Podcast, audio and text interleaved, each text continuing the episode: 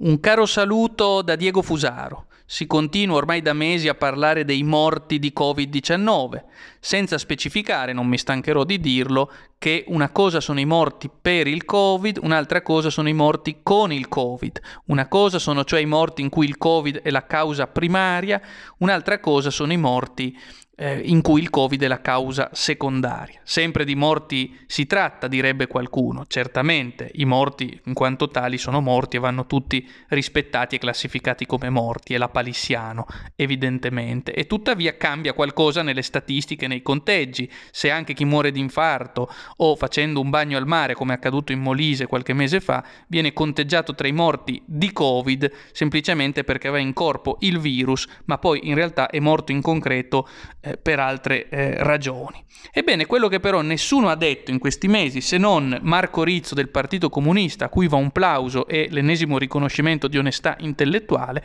è che nel 2020 ci sono stati in Italia mille morti sul lavoro eh, non è specificato se si parli di lavoro o di telelavoro in questo caso, ma al di là di questa distinzione diciamo apertamente che è interessante rilevare, come ha fatto giustamente Marco Rizzo, che in questo anno 2020 in Italia abbiamo avuto mille morti sul lavoro, verosimilmente sui posti di lavoro in cui molti lavoratori sono stati comunque costretti ad andare anche nelle fasi più acute della epidemia. Ebbene, perché nessuno dice nulla di questi morti? Forse valgono meno rispetto ai morti per o con Covid? Hanno meno dignità i morti di lavoro? Forse si può accettare che in uno Stato come l'Italia nel 2020 ancora vi siano mille persone che muoiono sul lavoro nel silenzio più assordante da parte dei media e eh, dei gestori monopolistici della parola?